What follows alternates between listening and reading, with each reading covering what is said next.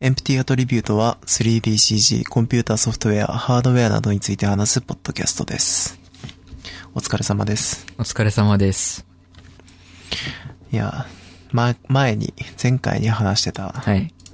あの、ハック MD の番号を合わせるっていうやつを、ちょっね。とやったんですけど。これ読みやすいわ。これのおかげで今回何回かがすぐにわかる。前回9回なのに13回になったり。あそうそう。そうなんですよね。あの、ちょっとズレがね、生じてたんで。あの、今回から僕らがわかりやすくなったという、ね。聞いてる人からは何、何がないやらわからない話題から入ってしまったんですが。ゴールデンウィークも終わっちゃったね。終わっちゃいましたね。早かったですね。早かったですね。なんか10日間もあるって聞いてたんですけど、いや、なかったですね。そんなに。3日間ぐらいしかなかったんですよね。前半雨降ってたしね。うん。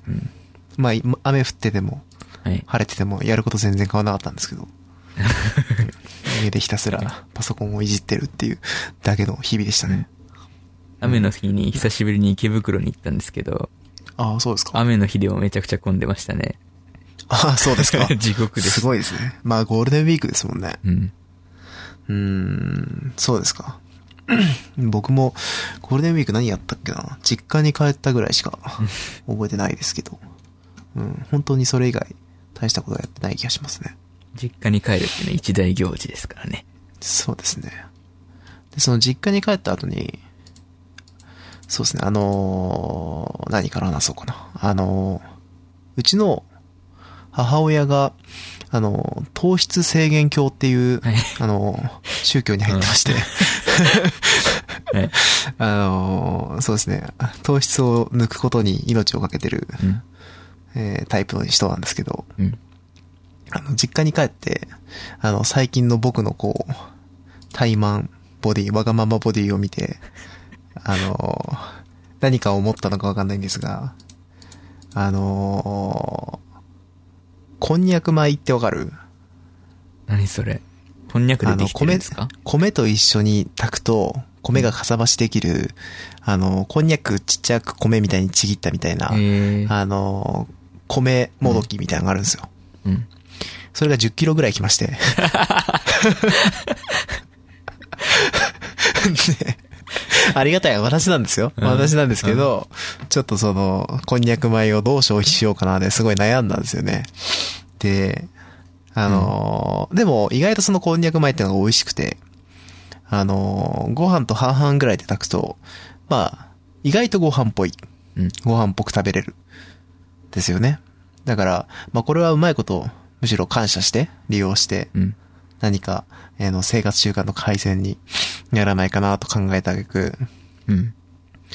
あの、取った行動が、まあ来るところまで来たなって感じなんですけど、うん。あのー、すき家ってあるじゃないですか。はい。美味しいですよね。美味しいですね。うん。あのー、すき家とか、まあ松の家とか、松の家じゃない、松屋か。うん。松屋とか、ああいう牛丼屋さんって、うん。お持ち帰りできるじゃないですか。見えてきましたね。あのー牛丼買っちゃうと、うんもちろんその、糖質制限教にて、抵触するんで、意味が定食っていうか、定食っていうか、もろっていうか、あの、まあ、お分かりの通り、うん。牛皿だけ買えるんですよね。それで、うん。あのー牛皿、あのーリサーチしたんですけど、うん。どうやら、すき家が一番、あの、その牛皿を買うのに向いていると。あのーそうなんですか？はい。なんでかっていうと、うん。一番安くて量が多いのもすき家なんですけど、うん。あのー何倍増しっていうメニューがあるんですよ。その、サラダ、牛皿の牛だけで。そうそう、5倍増しとか、4倍増しとかそういうのがあるんですよね。で、倍増しにしていくごとにちょっとずつ安くなってく。る。あ。で、結果的に120円ぐらい安くなるのかな。あの、250円とか240円とかで牛皿、うん。普通の牛丼に乗ってるぐらいの量がもらえるんですけど、それがさらに全体から120円ぐらい引かれるような感じで5倍盛りにすると買えるんですよ。で、それを仕事帰りに5倍盛りを買ってきて、あの、5個に分けて、冷凍するっていう。なるほそれで、毎日月曜日に買ってきて、で、その日のうちに一つ食べて、だから一つそのこんにゃく巻いていて食べて、それを毎日やるっていうのを。やってるんですよ、今。これが、美味しい。美味しい。あちゃんと美味しいんですよ。美味しいから、美味しいし、まあなんだったら、米はあんま入れてないんですよね。その、もう、普通は多分1対1よりも少ない量で入れるんですけど、うんなんか2対1でこんにゃくの方が多いぐらいで入れてるんで、うん。これで耐えられるんだったら、なかなか悪くないなと、うん。そうですね。はい、思っているところです。なんで、まあ、美味しいと思ってるうちは続けられるだろうというところで。うん。今のところ、続けてますね。ただ、うん毎日牛丼っていうのが、それはきやっぱりついな。きついですね。それが、この先どう味を変えるかがネックになっていくかなというところですコ。ンビニのおかずとか買ったらいいんじゃないですか？そうですね。あのーこれはこれでどうかなというところですけど、あの、豚の角煮を買ってきて乗せても美味しかったですね。うん。まあ豚の角煮のなんか温めるだけのやつあるじゃないですか。ありますね。うん。麻婆豆腐とかもありますよね。そうですね。なんか、ああいうの、ちょ、ちょっとあの、苦し紛れのレタスをちょっとだけ乗っけて、申し訳程度の緑成分をちょっとだけ入れて、食べると美味しい。おすすめです。なるほど。冷凍しとくと、食べたい時に食べれるしね。意外といいですよ。はい。最近あの、セブンの、なんだっけな。豆。そのまま使える、なんとか、ビーンズみたいな、やつにハマってますね。ミックスビーンズか。、冷凍ではなく、冷凍ではないんですけど、はい。なんか、茹でた状態のやつが冷やされて、袋に入ってる感じのやつ。うーん。んちょっと温めて食べるのが美味しいですね。ハマってるっていうのは、それ単体で食べてるんですか？あの、セブンで、なんか丼を買うじゃないですか。はい。サラダが欲しいなって思った時に買います。あー、なるほど。僕普通にちょっと袋入りのサラダとか買っちゃうな。でも本当お金かかってしょうがないのうんうで、ん。うん、コンビニでご飯を済ませると。なるべく一手間家でやって安く済ませようと最近はしてますね。はい。無駄話が長くなってしまった。じゃあ話しますか。なんか今日はそこそこって感じですね。そうですね。意外と、ないと思ってたんですけど、意外とある感じでしたけど。まあ、イベント的には一緒に見てましたけど、Google I.O. とかね、うん。あったから、まあその辺の話なんかもできたらいいなっていう感じで。うんうん。Google I.O. 任せちゃっていい？俺全然まとめてないんだけど。そんなに ない。結構すげえすげえ言ってましたけどね。僕ら見ながら。まあそうですね。すごいですけど、まあ、うん。そうですね。じゃあ行きましょうか。行きましょうか。まあじゃあ、僕の上の方から行っちゃっていいですか、今の Google I.O. とは全然関係ない話なんですけど。うん。今、巷で話題ですね。あの、ツインモーションっていう、えー、ソフトウェアが、えー、エピックから無料で公開されましたねっていう。うん期間限定で無料でダウンロードして使用できますよっていう感じですね。今ダウンロードしとけばずっと使えるんですか？エピックだからそうじゃないかなって僕は思ってるんですけど、おううん。まあ、あのーさすがって感じですね。あのーまあ、そもそも、うん。これを開発してた会社が、えーっと、ちょっと待ってくださいね。なんだっけ。えースケッチアップか。スケッチアップっていう、もともと建築とかでよく使われるような、うんあの 3D の作成ソフト。うんえーで、かなり有名なソフトなんですよね。ソフトを開発してる会社なんですけど、うん。なんかちょっと、僕が読んだ記事だと、そのツインモーションを買収したって書いてあったんですけど、ちょっとそれがよくわかんなくて。まあ、ただなんか、ツインモーションっていう、その会社が作ってた一つの建築向けの、えーアンリアルエンジンを使った、うんえー結構ハイクオリティなレンダリングを行えるツール。まあ、うんうん建築向けなんで、結構こう、現実世界にあるようなオブジェクトを配置して、えーライティングとか、あのーまあ、見た目の調整ができるうんっ。ていうツールですね。あのそれを撮影したりする機能もかなり豊富に用意されている感じですね。で、今日僕触ったんですけど、はい。これ無料はすごいですね。えー、あのー、アンリアルエンジンで、みんながこう、なんていうんですか？みんなっていうのは、うん、3D のノウハウがなく、ないけど、うん。えーそういう 3D の、で、やりたいことがある人。例えば、コンセプトアーティストさんとか、うんあのーんそういう 3D があったらいいのになって思うような人たちからしたら、あのーすごく使いやすいというか、だあの、アンリアルのそめんどくさい部分だけ取り除いて、とりあえず直感的に置いていけるようにしたっていう感じのツールですね。かなり、その、UI 的なところが、あの、直感的に作られていて、あの、かなり、インターフェースとして優秀かなっていう、なるほど。はい、感じでした。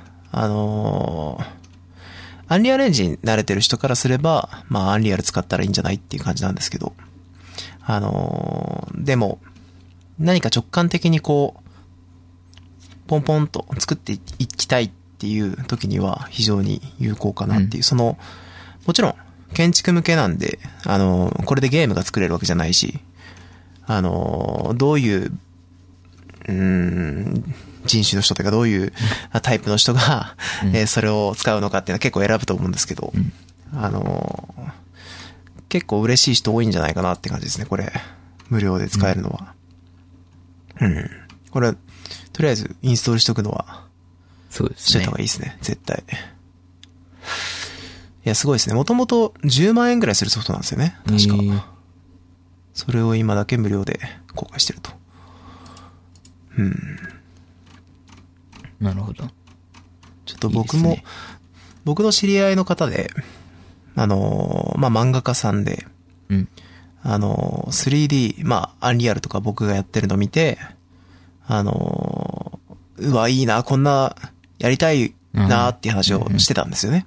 で、なんかあのー無料で使えるんだったら、ちょっと自分も覚えてみたいんだけどって言われて、あの、教えたことがあるんですよ。うんあの、じゃあちょっとこういう風にやってみたらいいと思うよっていう話。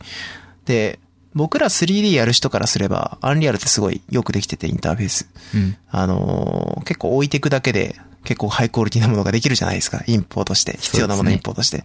そう,、あのーライティングなんかはもともとかなり品質の高いものが用意されてるし。ですけど、やっぱり 3D やったことない人からしたら、わかんないんですよね。その、操作方法から、うん。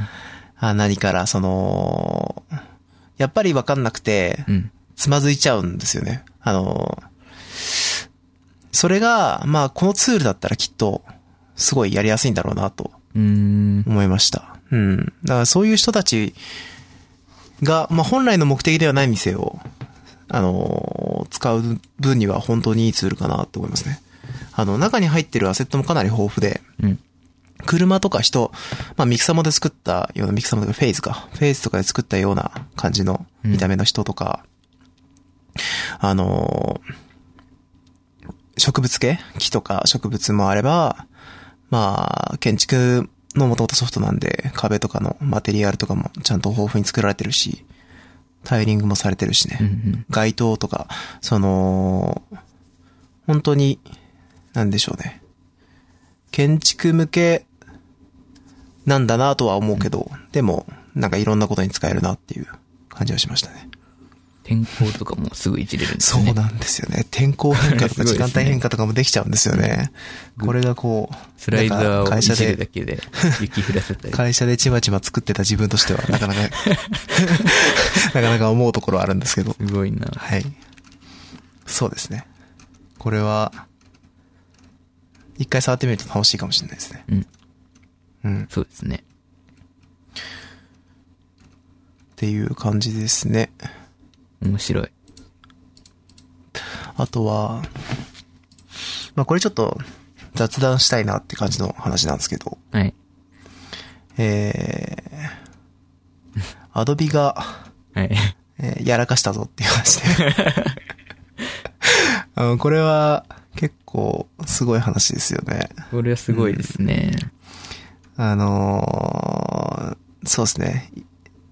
今年ぐらいまでのバージョン、それより以前のえ旧バージョンを、えーじ事前も事後通達もなく、えー使えなくしたっていう話ですね。あの、うんいきなり、ライセンス持ってるすべてのサブスクリプションしてる人たちのライセンスから、うん。その過去バージョンを使用できなくしたっていううんうん。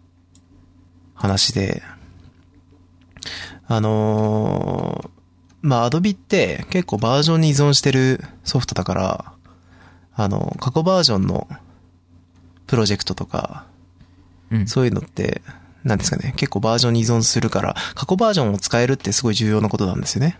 もともと。そうですね。まあ、特。に、アフターエフェクトとか。うんうん。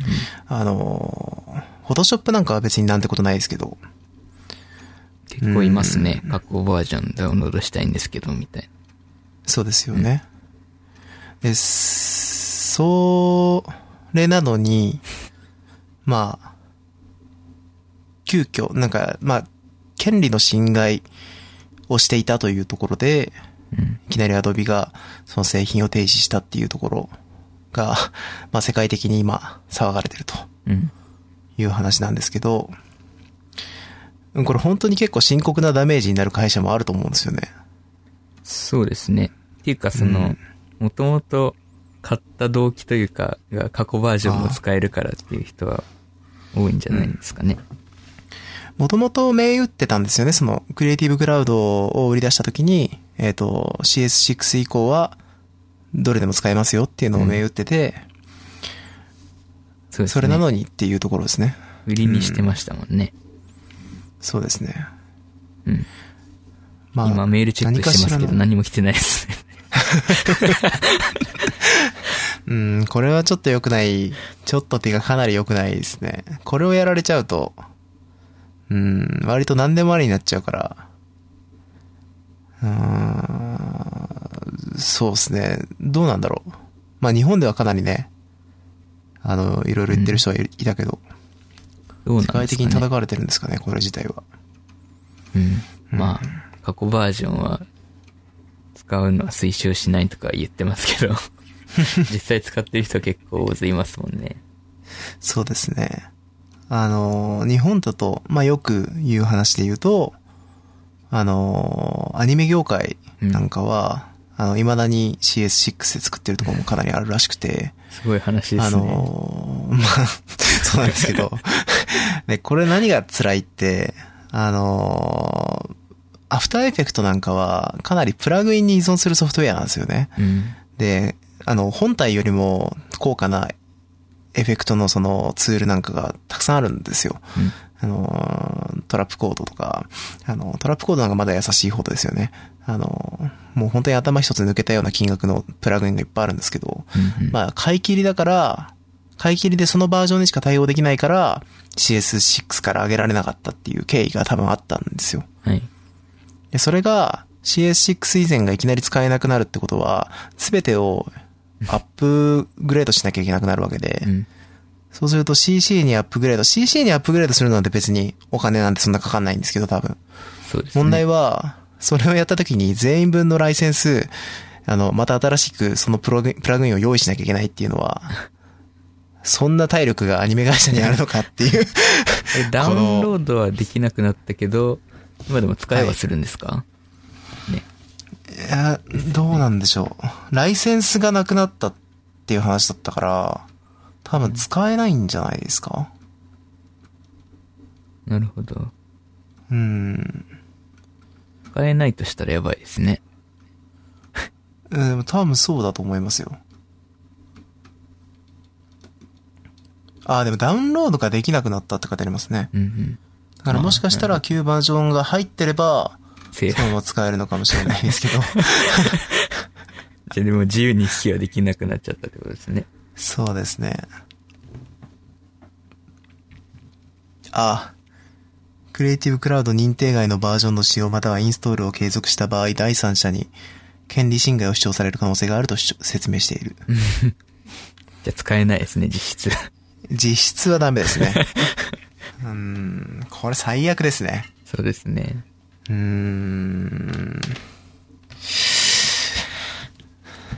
いやー、そうですね。なんか、サブスタンスの買収とか、そういう、華やかなニュースもあった直後だったんで、大丈夫なんですかね？法律的に。規約で一応穴があるのかな？穴がというか、いつでもまあ消せるようになってたのかもしれないですけど、もともと。そうですね。まあ、これでも何かしらの対応策をちょっと出してほしいですけどね。そうですね。うーん。メールが来るのが楽しみですね、これは。まあ、僕は最新版しか伝え、使いたくない人なんで、うん。あの、全然今回のことは問題にはならなかったんですけど。うん。結構いますからね。僕の知り合いだと本当 CS3 使ってる人がいますからね。それは、うん。動いてるのがすごいそれはな。それはどんな責任も取れないから。うん。はい。なるほど。厳しいですね。そうですね。技術的な話はそんなもんかな。はい。よかったですね。そうですね。あ、あと、まあ、技術的な話じゃないんですけど、うん。これすごい面白そうだなと思って、ちょっと話しとこうかなという。あの、オーバーウォッチワークショップっていううん。サービスが展開されたらしくて。うん。で、これが何かっていうと、その、もともと、えーオーバーウォッチを開発してるブリザードの社員さんの中の、まあ、優秀な方々が、休み時間に、えっと、二人でこう、作ってたらしいんですよ。おで、これが、要は、えー、オーバーウォッチのシステムを使って、えー、スクリプトを書いて、新しいゲームを作ったりできるっていう、うーん。うん、ツールなんですよね。うん。で、それを使ってなんか、なんかオーバーウォッチの、うん、機能を拡張して、なんかいろんな、例えばレースゲームみたいなのを作ってみたりとか、うーん。あの、地面を溶岩にして、あの、地面に落として勝つみたいなゲームにするとか、そういう、あのー拡張ルールをユーザーが作れるっていうのを公開したんですよね。うん。面これが白いですね。、そうですね。あのーまあ、プログラミングができる方向けなのは間違いないんですけど、まあ、こういうの、まあ、要はモッド文化みたいなものの再来に近いんですけど、うん、これが広まっていくと、多分、いろいろ面白いのかなと。今すでに結構ね、なんか、あのートールビョンを、トールビョンっていうなんかうんドワーフみたいなキャラクターがいるんですけど、そのキャラクターが並んでるところにボールを投げ込んで倒すボーリングとか。全く意味がわからないと思うんですけど、あの、えー。そういうアホゲーがいっぱい出てて、あの、すでにあの公開されてるんで、そういう知識がある方はなんかやってみるとうん。面白いかもしれない。それゲーム内で動くんあれ？どういう風に？多分、今オープンベータの中に含まれていて、あの、そこをインストールすると、なんか、作れるんじゃないかなと思ってるんですけど、なんか日本語の記事だとちょっとまだ情報が少なくて、うんあの、海外向けの記事も読んでたんですけど、ちょっとじ具体的にどういう手手段というか手順が必要なのかはちゃんと分かってないですね。ただ PC 版でだけできるみたいです。そうですよね。うん。いろんなゲームが出てくることでしょう。そうですね。すなんか、期待って感じです。なんかもしかしたら、この中ですごいなんか、革命的なゲームを作ったら、なんか目に留まったりするかもしれないですね。あブリザードの。あ。おって。うん これは、いいじゃないかってなるかもしれないですね。なるほど。はい。なんか僕も、勉強はしてるので、なんか見てはみたいなとは思ってるんですけど、そのプログラミングっていうのも。作ってください。これ公開できるんですか？作って。もちろん、うん。公開できるみたいです。いいですね。はい。っていう感じです。はい。じゃあ、こっち行きますか。はい。Google I.O. から行きましょう。見ましたね、Google I.O. 見ましたね。なんか、僕は完全にステービア待ちだったんですけど、で、ついに来なかったっていう。そうですね。もうヒカルくん爆笑っていう。絶対来ると思ってたんですけどね。そうですね。まだかまだか、終わったーって。終わったーって、あの、ショックが、まだ抜けきってないですけど、4時まで粘ったのに。本当にね、長かったね、はいあれ。そうですね。次の日よく遅刻しなかったですね。僕 はい。まあ、Google I.O. っていう Google の発表会が今年もありまして、はい。ね。なんか、あれですね。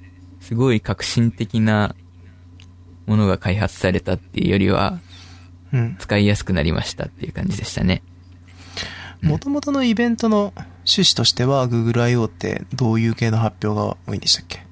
でなんかデバイスの発表とかも多かったですよね。今までは。そうですね。今回は、今までもそうそうでしたね。うんあ、そうですか。うんなるほど。今回はなんか、普通に Google の新しく発表するデバイスのなんか機能説明みたいなのを結構やってましたよね。あの、ああいうの期待してたんですけど、はい。自動翻訳イヤホンみたいなやつ。あ、はい。そういう感じのものはなかったっていう感じで。そうですね。で、まあ、リーク通り、Pixel 3a が出てきまして、それ、これいいですよね。Pixel 3a、今までの半額で同じようなことができるっていう。いや、めちゃめちゃいいですよね。多分僕買うことになったらこれ買いますね。のうん。399ドルでしたっけ日本でもそうですね5万円しないぐらいで買えるんで。これは、まあ、ちょっとうん、ずっとインフラ気味だったんで、うんうん。うん。ここで落としてくれたのは、すごいありがたいなっていう。他のメーカーがどうするのかも気になりますね、これで。そうですね。下手したら一強ですもんね。そうですね。うん。安さを売りにしてたようなところは結構厳しいんじゃないですかね。そうですね。うーん。でもすごいですよね。その、なんか、それで賄えるんですかね。ね。なんかプロセッサーは1個下のモデルになってて、うんで、メモリもちょっと低くなってるけど、まあカメラの性能とかは変わらないとか、画面も有機 EL だし、サイズも変わらないっていう感じですかね。まあ、スマートフォンでこのご時世で、スペック不足で困るってことは実はほとんどないんだと思うんですよ。うんうんうん。で、まあやっぱり何で困るかって言ったら、どっちかっていうと通信速度だったり、通信場所だったり、その、スマホの性能に依存しないような状況の方が多いんで、あの、むしろ画面が綺麗だったり、カメラが綺麗だったりするなら、あの、別にね、何か、特別それ以外を選ぶ理由っていうのはなかったりする人が多いんじゃないかなとは思いますね。人によるとはもちろん思いますけど。ただその、写真撮った時の速度は気になりますよね。そうですか。あの、結構 Google の Pixel 3もそうなんだと思うんですけど、裏で処理してる時間が長いんですよね。はい。それで、プロセッサが落ちて同じことをするんだとすると、どうなるのかなっていうのが、うん。まあ、期待ですね、まあこれは。もう売ってるっぽいですし。そうですね。うんなんかえ、販売してる販売してるんだと思いますよ。予約ですよね。いや、もう売ってるんじゃないですか？あ、売ってないえ、か本当ですか？わかんな。ないんか、もう販売始まってるよみたいな話はしましたよね。うんうん。うん。と、あとは、えっ、と、ネストか。ネストハブって、うん。Google ホームが名前を変えてネストっていうブランドになるっぽいんですけど、はい。それの新しい、あの画面付きのやつあったじゃないですか。ネスト、うんじゃない、Google、なんだっけ。忘れちゃった。あれのカメラがついたバージョン、ネストハブマックスっていうのが出てきまして、はい。これは、なんか便利そう。うん。カメラがついてるんで、その、いる人、顔を認識して、その人に合った情報を出してくれたりとか、あとは、ジェスチャーで操作ができたりとかするらしいですね。なんか、デ、デモだと電話中に、うん。あの、音楽とかをしジェスチャーで切ったりとか。そうそう。ちょっと静かにしてみたいなジェスチャーするとうん、音が消えるっていうね。まあ、やっぱ、なんでしょうね。えー、アラームかけてるのを忘れてて、うん。あのーこう、人と通話してる時にう、んアラームが鳴っちゃって、うん。で、それ止めなきゃいけないのに、いちいち、あの、名前呼んで止めなきゃいけないって、確かにめんどくさかったんで、うん。あの、そう考えるといい改善だなとは思いますね。だアラームはあれらしいですね。あの、コールしなくてもというか、ストップっていうだけで良くなったらしいですよ。試してないですけど。今ですか？うん。あ、そうなんですか めちゃくちゃいい改善じゃないですか、それ。ああ、それ最高ですね。すぐ止められちゃうから起きれないかもしれないですけどね。ああ、なるほど。それは考えてなかったな。なるほどね。うん。まあ、僕は毎朝起こしてもらってるんで、うん、助かってますけど。うん。あとは、気になったところだけ言うと、Google アシスタントがすごい速くなったっていうのが、ありましたね。なんか、うん今までそのあ、Google アシスタントの、その、頭いい部分のモデルが100ギガぐらいあったらしいんですけど、容量として。それが500メガまで圧縮できて、それによって、その端末の方に、モバイル端末の方にアシスタントの頭いい部分が入ることになったんで、早くなりました。しかも、オフラインで使えますっていう感じですね。完全にこれは、ジェフ・ディーンの仕業ですよね。本当ですか？予想でしょ？それ。それとしか思えないですけどね。ああ。ざわついてますジェフディーンって、いつからいたんでしたっけ？ジェフ・ディーンは多分、1990何年、最初の方からいたっけ？あれ僕がん認識してる人と違うな、じゃあ。あれ。なんか伝説のプログラマーですよね。そうですね。うん。そうか。うん。伝説の仕業。って言われてもな。知らんがなとしか言いようがないですけど。ああ、でも、出てましたね。出てましたね。出てましたねこれ。発表してましたもんね。そう。最後に。うん。うん。10倍、今までより10倍速くなるってやばいですよね。ね頑張ったらどうにかなるレベルじゃないですもんね。そう。100ギガから500メガですからね。うん。なんかこれでオフラインになるじゃないですか。Google アシスタントが。はい。そうすると、あれですよね。個人情報とか結構扱いやすくなる感じしますよね。うん、そうですね。ヨーロッパとかすごい厳しいらしいですし、今。そうですね。で、なんか個人情報に基づいた学習が行えるというか、個人情報に基づいて適切に返事ができるようになってるらしくて、新しいやつだと？うんそこら辺も関係あるのかなとか思いますけど。そのあたりってでも Google の思想的にはどうなんですかね？まあ、まあでも、今までちょっとずつしちょっとずつその危機感を取り除いてきたわけじゃないですか。それが、なんかまたここに来てリセットされるのはあんまり望ましくないような気もするょうがでもそれをクラウドにアップで、アップロードするかどうかは個人のあれなんじゃないですか。そうですね。まあ、設定はできるようになってるかもしれないですけど、引き継ぎするじゃないですか、絶対。はい。携帯変えるときに。うん。ね。うん。まあでも、まあまあ面、白いですよね。そうですね。うん。あれすごかったですよね。あの、リアルタイムで、あの、次々命令を出していくやつ。あそうそうそうあれすごかったですね。あの女性の方すごかったですね。あれは緊張するでしょうね。一度も噛まな、噛まないで、本当に。全部ずっと命令を続けてしていくんですよね。うん。あの、なんだろう、なんちゃら探して、あの、これをなんちゃら出して、誰々に連絡して、これ送って、みたいな感じで、その、全部連続して出していくんですけど、うん。それが、リアルタイムですごい速さで処理されていくんですよね変。わっていくんですようね。ん。あれが本当にあんな感じで使えるんだとしたらう、ん。すごいですね。あれは、ちょっとやってみたいですねそう。そうしかもすごい頭良かったですし、AI もそうですね。そうですね。楽しみだわ。うんっ。ていうところでした。あと、デュープレックスが、まあ、日本じゃあんまり関係ないかもしれないですけど、ウェブ予約に対応するらしいですね。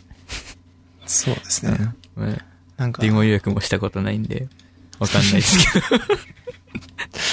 日本じゃね。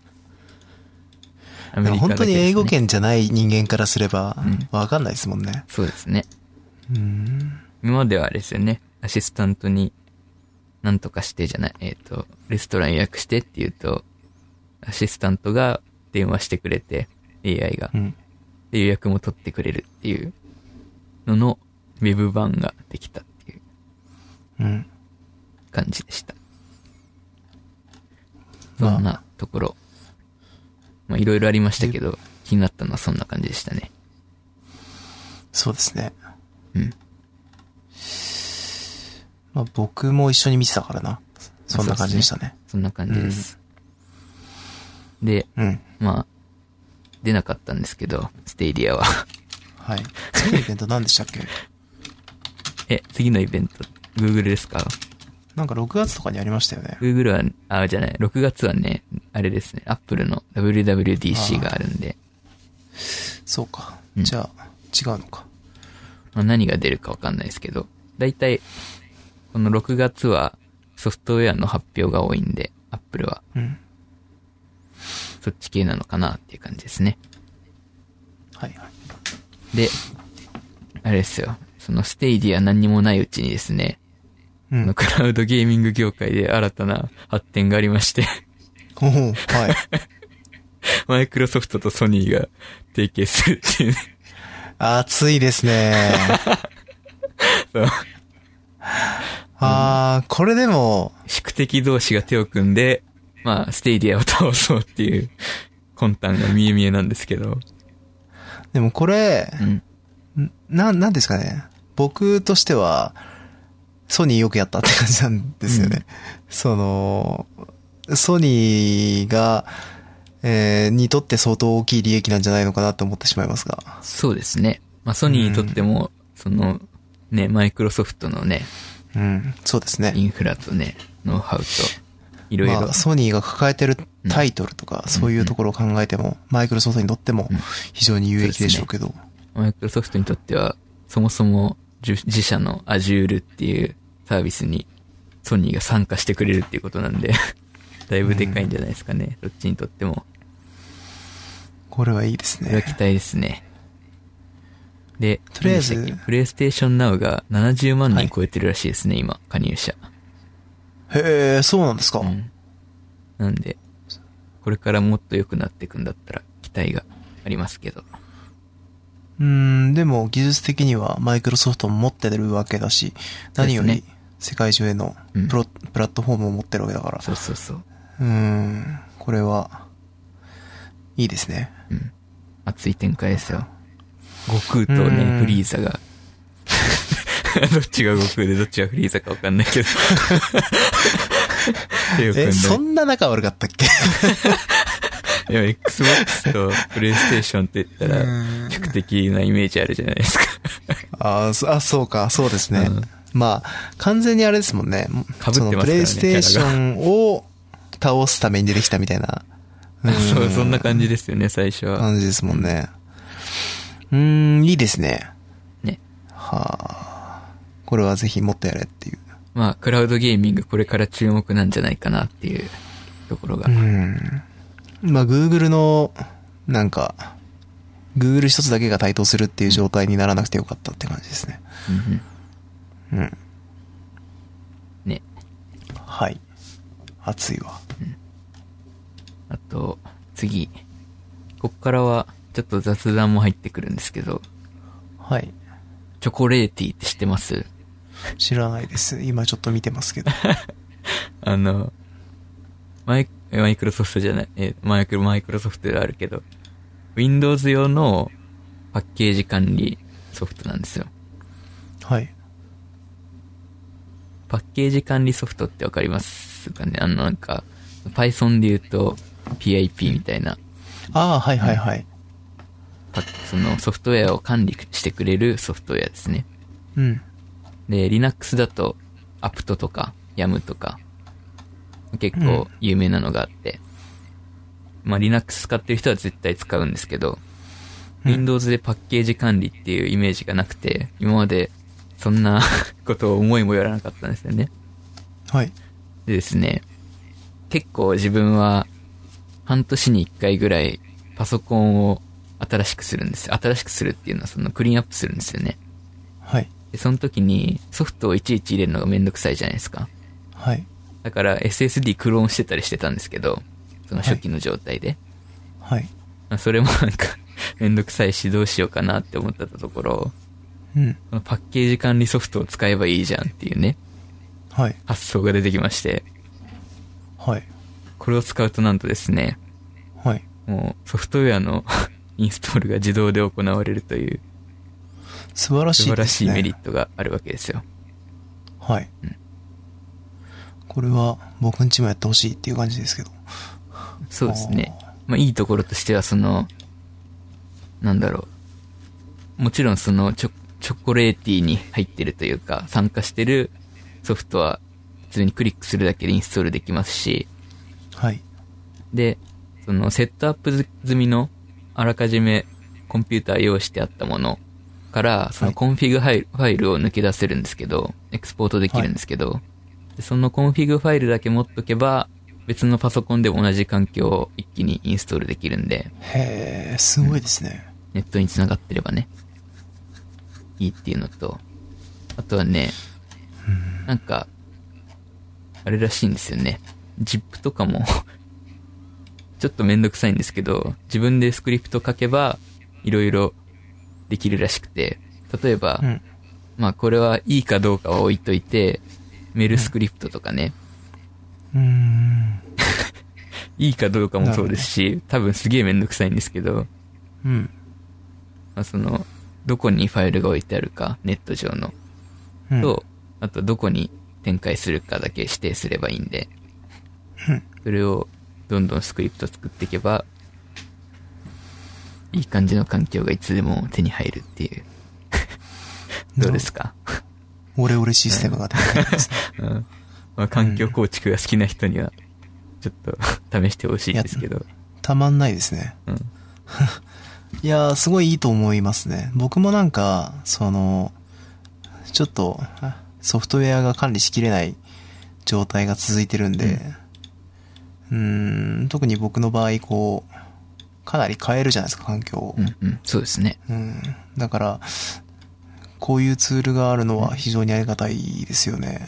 で、これ経由で、これ経由でインストールしておくと、その何がインストールされてるかも一覧で出てくるんで、すごいいいんですよ。で、アンインストールとかも更新もボタン一つなんで、そこのチョコレーティーから。すごいですね。へえ、全然こんな朝なかった。う。うんん。ね。その発想はなかったっていう話です。ちょっと、なんか、ん僕、その PIP も、うん。ちゃんと使いこなせてんだかこなせてないんだかみたいなことが結構多いんで、あの、なんかちゃんと理解しないと怖いですけど、うん、使ってみたいですね。試してみてください。ぜひ。ちょ、チョコレートリーっていう名前だけ、チョコレーティーか。うん。チョコレーティーっていう名前だけどうにかならなかったですかね。これが GUI もあったんですけど、はい。すげえダサいんですよね。うん。ちょっとセンスは、あれですけど。うん。まあでも、便利なら、使ってみたい便利でですねす。。とても、完成度も高いですし。ちょっと使ってみたんですよね。うん。普通に使いやすいですし。まあちょっとセキュリティとかは置いておいて、うんあれですよね。例えば、あー家で複数台の PC でうん。管理してる時なんかも、便利っちゃ便利ですよね。そうです。なんか、た、あとは自分で作った、書いたメールとかをはい。自分のサーバーのリポジトリに置いといて、そこを指定して一気にインストールするとかもできなくはないですし。そうですね。まあ、職場環境と合わせられない以上、うん基本的にはあんまりやらない気はするけど、その、それ関係の管理は。普通のソフトを管理するのにはすごい便利ですね。そうですね。いいですね。割と何でもあったんで。あ、そうですか。うんインストールしとこあとね、もう一個う。ね、はいよ。うん。これはほぼ雑談なんですけど、まあ、はい前回走ってるって話したじゃないですか。ままだだ、しましたっけ前回？あれしませんでしたっけ？しましたしました。しましたっけ、うんはい。まだ走ってるんですよ。もう1ヶ月ちょっとになると思うんですけど。はい。それでですね、はい。自分は、その、iOS のヘルスケアっていうアプリがあって、はい。それで、その毎日の、その睡眠とか、バイタルとか歩数とか、あとはう、ん。ランニングのワークアウトの距離とか、あとは、マインドフルネス瞑想の時間も入れられるんですけど、へえ。それを管理してるんですよね、自動で。まあはい時計つけてれば、その呼吸とか、呼吸じゃないか、バイタルとか、走った距離とかわかりますし、マインドフルネスもなんかアプリでできるんですよ。ええそうなんですか、うんなんで教えてくれないんですか？ただそれがちょっと英語版であ若干何言ってるのかわかんない っていうのはああ。るんですけど。コウ君には理解できないだろうなって。いや、自分には理解できない はい。とかね。それで。まあ、管理してるんですけど、まあ、ここまで管理するんだったら、体重も管理したいなと思って、うん。で、ちょっといいね、体重計を買ったんですよ。はい。これが、なんか au 使ってるんですけど、携帯。はい。au のなんとかポイントっていうのが、今月で切れますよって言われて、5000円分ぐらいですかね。はいなんか買わなきゃと思って、でこれがあったんで買ったんですよね。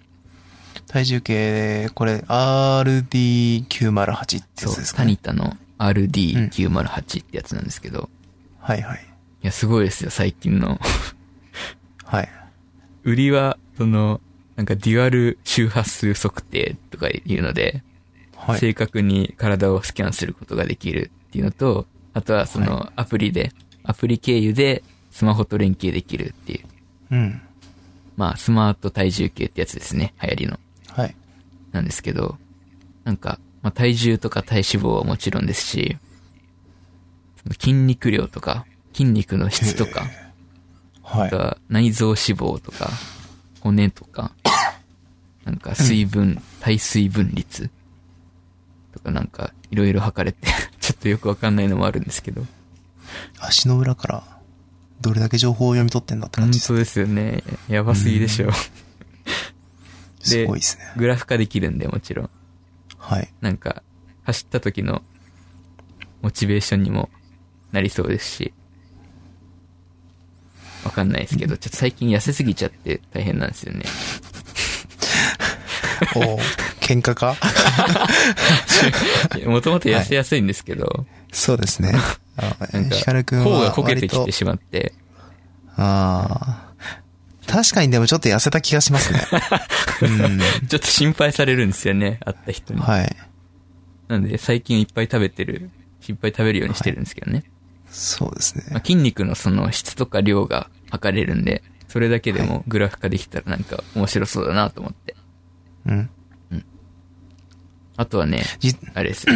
血圧と体温だけ分かれば最高なんですけどね。ああ、これじゃわからないですか？これは分かんないですね、さすがに。うん。あるんですよ、別売りで。なるほど。タニタのやつが。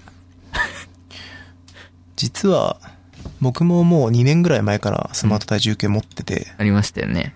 そう、使ってるんですよね。いいですよね。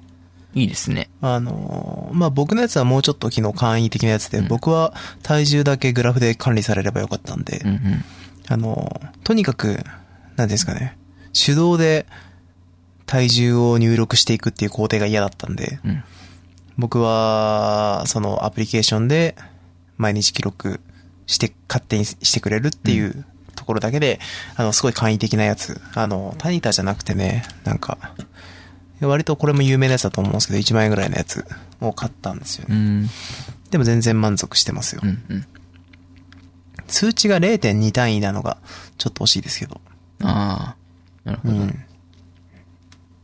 オムロンとかですかね。ん？オムロン？あー、ノキアってとこなのあ、かな？ノキアです。ノキアの体重計なんてあるんですね。うん。えーみたいですね。なんかスマートなデザインで選んだ気がする、これ。確か。うん。まあ、これはなかなかいいんですけど。そうですね。あのー動いてるときは乗りますね。毎日乗ってく心ださい。理的になん毎か日。ごもっともです。うん。はい。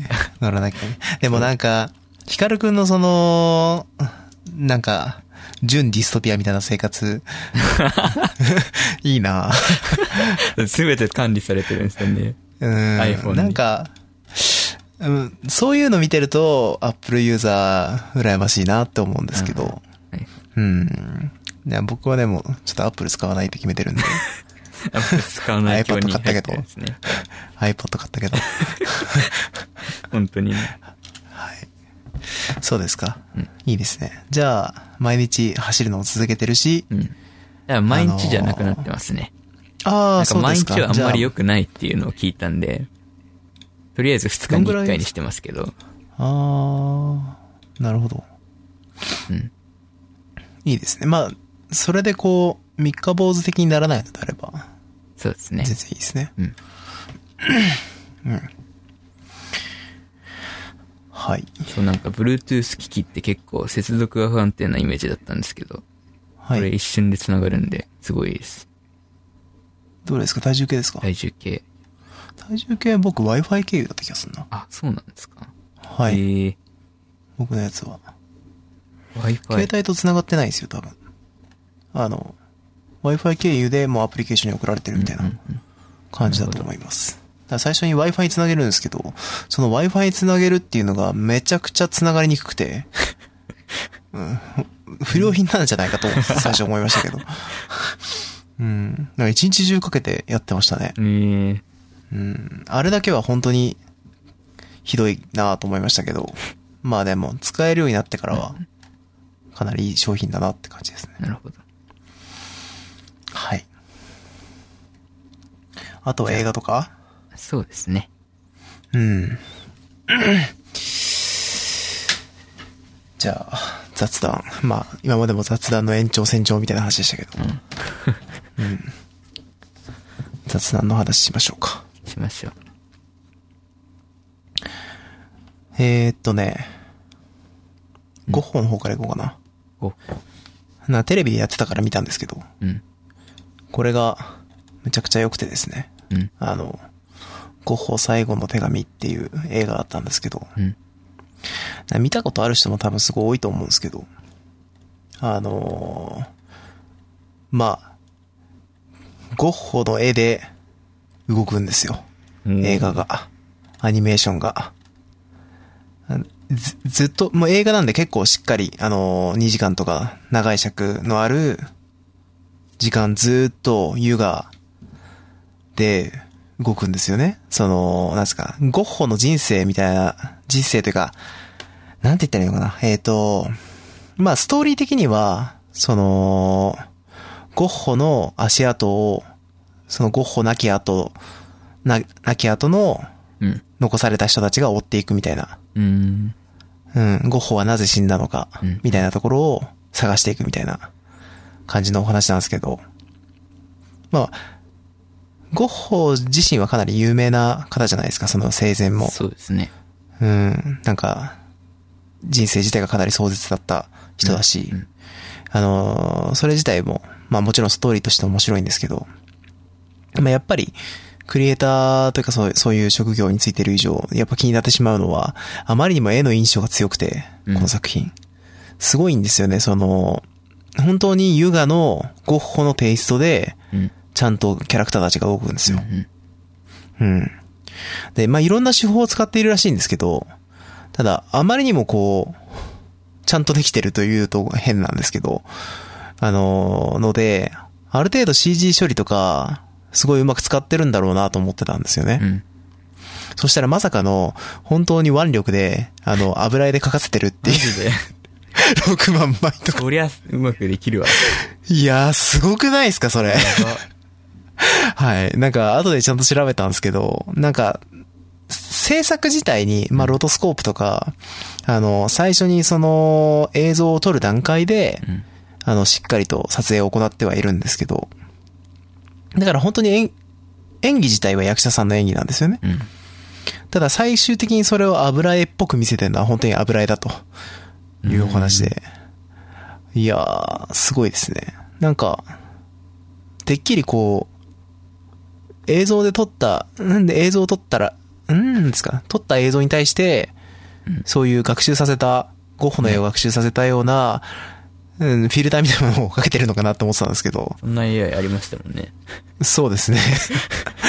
うん。いやー、すごいですよ。あのー、なん、なんでしたっけ ?6 万枚以上の油絵ええで構築されてるみたいな話で、何十人もの油絵画家を雇って、何十人で足りるんですか？うーん、でも本当膨大な時間とちゃんとした工数をかけて、なんかそのアニメーションスタジオの画画像があったんですけど、うん。ね、異様な風景でしたよ。うん全員が、なんか、普通のアニメーターみたいな、整頓された机の前で油絵描いてるっていう。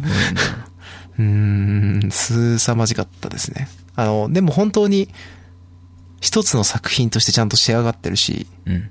なんか、ただ、やりたくてやったっていう感じじゃなくて、まあ、ゴッホの、ゴッホを称える作品として、すごいよくできてたんで、うん。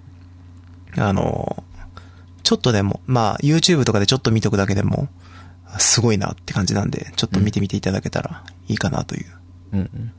感じです。企画の段階で無理だわってなんなかったんですね。いや、本当ですよね。何言ってんのって感じですよね。すごいな。うん。これは、なんかずっと見入っちゃいました。まうん。あ、単純に僕、ゴッホも好きなんで、うん。結構、やっぱ見てて面白かったですね。あと割と似てるみんな。あの、ストーリーの中の中核になる人たちが、うん。あの、ゴッホの絵に出てくる人たちなんですよ。あ、そうなんですね。そうそうそう。ゴッホの絵の中に描かれてる人が多くて、あの、みんなその、絵と同じポーズしてたりするんですよね。あーはいはい。うん。それがなかなか面白いんですけど。うん。だから、その俳優さんたちの、もう、そのまんまじゃんみたいなところでも、ちょっと楽しめるっていううん。感じです。いいですね。あともう一つが、うん。スイスアーミーマンっていう作品なんですけど、ご存知ですか？なんか聞いたことはある気がしますね。そうですね。こちらぜひ見ていただきたいんですけど。ああ、これか。うるっさこれ何これ。ですね。これすごいんですよ。すごいんですか？なんて言ったらいいのかわかんないんですすごいけど。狂気の感じのやつですよね。そうなんですよイメーね。ジそれしかないんですけど。いや、でもすごい、なんていうんですかね。すごい、い、いかれたハリーポッターがそうそうそう暴れるみたいなイメージなんですけど。ダニエル・ラドクリフにこれをやらせるかっていう 感じなんですけど、もうほんと笑っちゃうんですよ、俺。うー ん、あのーなんか、生理的に受け付けないシーンとかも結構あるんですけど、うんなんかそんなのもうどうでもよくなるような、なんていうんですかね、吹っ切れ方というか、なんか世の中にはすごい人がいるなって監督さんに思いを巡らせてしまうような、うーん、ね、無駄に絵が綺麗だったりとかするんですけど、うん。あの、ストーリー的に、ん全然シリアスじゃないんですよ。かなりそうなんですか。ジョークっぽいというか、うん。うん。その、狂気をうまくジョークにしてる感じうん。なんですよね。なんか、あのー本当にギャグみたいなテイストも入るんですけど、まあそれが現実と重なり合った時のちょっと恐怖とか、うん。そういうのもしっかりできてて、これすごい面白かったですよ。うん。ネットフリックスかなんかにありましたよね。ありますあります。僕ネットフリックスで見ました。うん。なんか、見るのためらってしまうような感じだったんですけど、うん。うん。ちょっと最初の、あのー何言ってるのかわかんないと思うんですが、あの、無人島から死体に乗って、への力で脱出するっていうシーンで、もう何が起きてるのか全然わかんなかったんで、おすすめです。なるほど。はいぶっ飛んでますね。そうです。ね。ぶっ飛んでますね。で、なんか、僕も聞いた話なんですけど、もともと監督さんがうん。MV とか作ってる人らしくて、うんやたら要所要所の演出が綺麗なんですよ。ええあの、PV っぽいというか、キャッチーな。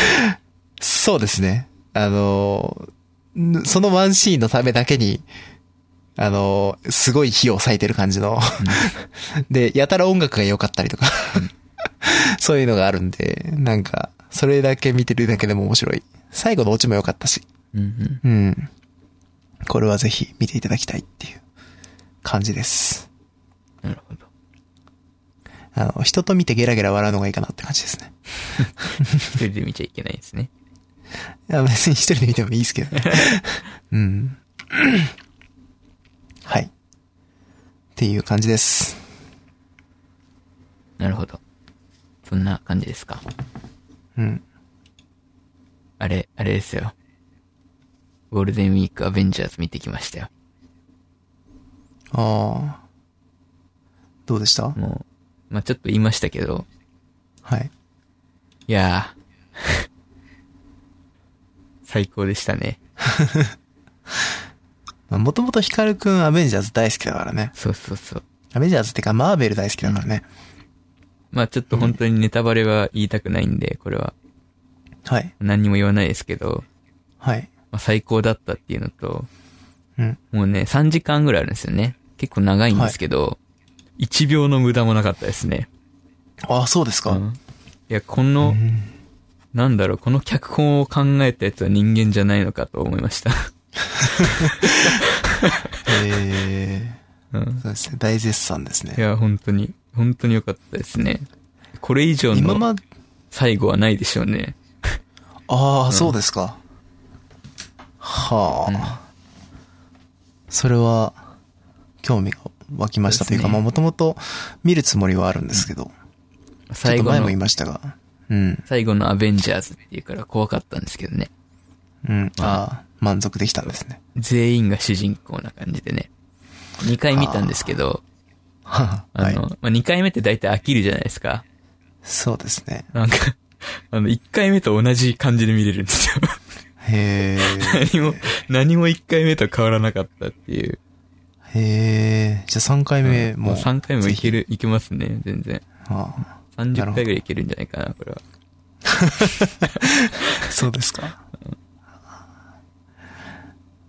すごいですね。なんか、僕ちょっと前作見れてなくて、うん。ちょっとは、いさすがにその状態で見に行くのはそうですよね嫌。なんで、うん。でもう一つ話をを。用意してきました、今日は。おはい。まあ最強のストリーミングサービスを見つけたっていう話なんですけど、はい。ディズニーデラックスっていうですね、はい。3月に始まったんですよ、今年の。うん。うん。ディズニーとドコモが提携してやってはいるサービスでですね、はい。ほぼすべてのマーベル作品が見れるんで、はあ、すごいですね。ほぼすべてのマーベル作品が見れて、最初の月無料で、月額700円です。すごいですね。はあ、最新のあの、インフィニティ・ウォーも見れます。アベンジャーズ。今の僕にぴったりな。そう。だから用意したんです。ああ、なるほど。早速入りましたけどね。700円か。うん。これはありですまあ、ね。最初の月だけ入ってやめちゃうのもありですけどね。そうですね。とりあえず見たいのだけ見て、そうですね。まあ、700円安いんで入っててもいいと思いますけど。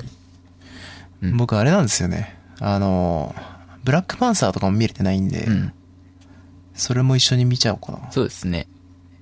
で、まあ最初のディズニーなんで、はい。ピクサーの作品とかも見れますし、うん。スターウォーズも見れますし、まあ最高ですよ。当たり前ですけど、ディズニーの作品も見れる。見れます、見れます。ああ、それは、そっちもちょっと興味ありますね。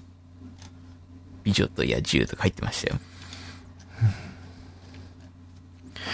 あのースパイダーマンバースとかって、うん。あれ、ソニーだったじゃないですか。はい。ああいうのは入るんですかねあれは入んないと思いますね。ああ、やっぱりそうなんだ。うーん、いいですね。これはいいですよ。みんなにお勧めしてるんです、今。全部見れんじゃん。なるほど。ただですね、Apple TV に入れたんですけど、Apple TV で、あの、アプリで見れるんですけど、ディズニーデラックス。はい。はい。そのアプリがめちゃくちゃ重くて、はあ、一個前の Apple TV って、CPU が A8 かなんかなんですけど、それだとちょっと重くて、使い物にならないですね。でスマホから、ポチって見てます。テレビに入れて。うん。あり。これはいいですよ。最初、最初の1ヶ月無料とかないですか？だから最初の1ヶ月無料ですって。ああ、じゃあ本当にそれだ。そう。見るしかないですねこれは。それで速攻で全部見て、映画館に見に行くしかないですね。うん。ただ、ちょっとめんどくさいのが、なんかドコモと一緒なんで、ドコモのアカウント経由で買わなきゃいけないんですよ。700円、月額を。なんで、なんだっけ。ドコモ、ドコモのアカウントを作んなきゃいけなくて、うん。それがちょっとめんどくさかったぐらいですかね。最初。あれ、デアデビルって、ネットフリックスオリジナルじゃなかったでしたっけ？エアデビルの、なんで、あれですか？ドラマですか？ドラマはネットフリックスオリジナルですね。ああ、劇場は違うんだ。劇場は違いますね。あ、そうなんですね。ちょっとここに入ってたんで。あ、本当ですか？ああ、いや、ドラマは入ってなかったですね。多分はい、劇場のやつが入ってたんで、ちょっと、おや、おやって思っただけです。なるほど。あれは見た、ドラマちょっと見てたんですよね。ああ、ちょっとあんまりだったんで。結構暗いんですよね。そうですね。なんか割と、普通の人っていうか、うん すごい人って感じだし。うん。割と負けそうになってるしね。パイレーツ・オブ・カリビアンとかも入ってますよ。まあ、そうか。そうですよね一応ディズニーだ。こう見るとディズニーのコンテンツ力がすごすぎて、何も言えないですね。そうですね。で、あとはあれですね、ディズニーといえば、Hulu を完全にディズニーが握りましたね。ああ、ありましたね。あの、どうしたいんだって感じですけど。もともと FOX が持ってたんで、Hulu って。うん。まあ持ってたようなもんだったんですけど、残りの、そうですね。残りもすべて購入しして、だからそれだけの価値があるのかみたいに言われてるうん。のも見ましたけど。フール自体に。まあなんか Hulu ともう一個、なんかスポーツストリーミングサービスもあるんですけど、FOX が持ってた。うん。それとセットでなんかやるんじゃないかとか、は言われてますね。セット価格みたいな。すごいっすね。これは、ちょっと怖いですね。すごすぎて。国でも作るんですかね。ねディズニーランドありますけどね。国が。まあ、国ありますね。植民地が。はい。日本にもありますからね。そうですね。はい。そうか、トイストーリー4やるんですもんね。あ、そうですね。うーん。これも楽しみですね。うん。あとはは、い。小説か。あのね、最近ね、頭がすごい冴えてるんですよ。まあ、頭が冴えてるとは思えない感じかもしれないですけど。まあはい頭が冴えてるんですよ、自分的には。はい。そうですね。本が早く読めるっていうね。おー。効果出てますか？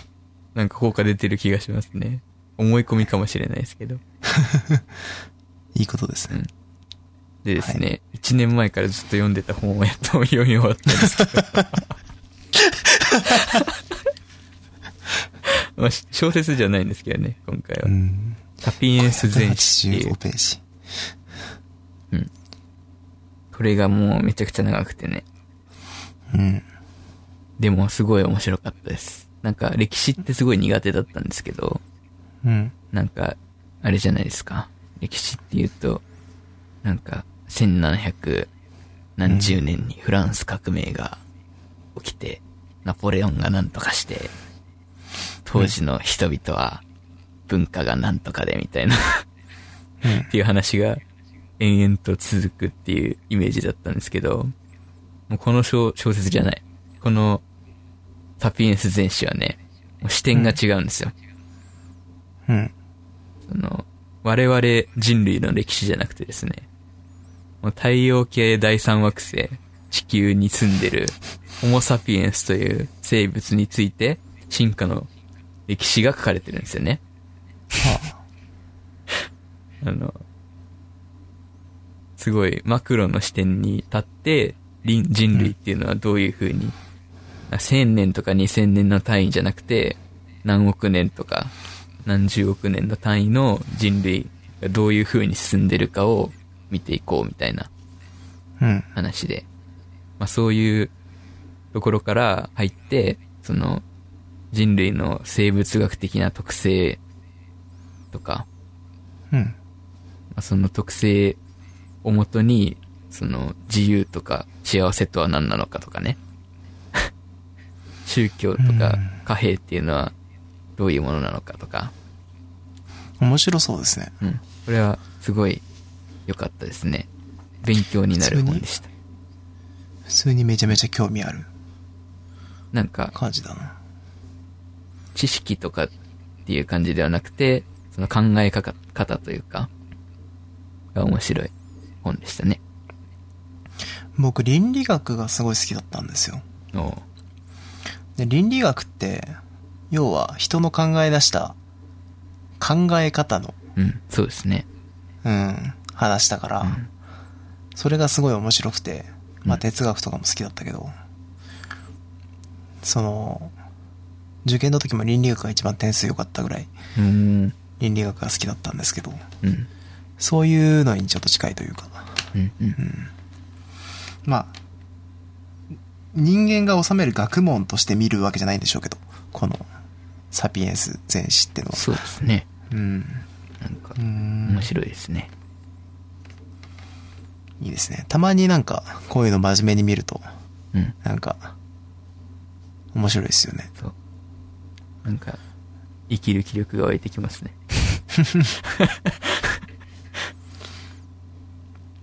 なんか結構有名な本みたいですね。これはすごいベベストセラーになってまして、うん。世界中で読まれてるらしいですよ。いいですね。世界48カ国語。はあ、2014年ぐらいに出たんですけど、あ、意外と最近なんそう、ですね。最近なんですけど、すごい爆発的にヒットしたみたい。こんな歴史の本が。うんっていうぐらい注目の作品なんで、多分読んだことある人いっぱいいると思うんですけど、読んでない方にはね、ぜひ、歴史好きじゃない自分から見ても面白かったんで、おすすめです。そ、そこそこしますね。そう3880円。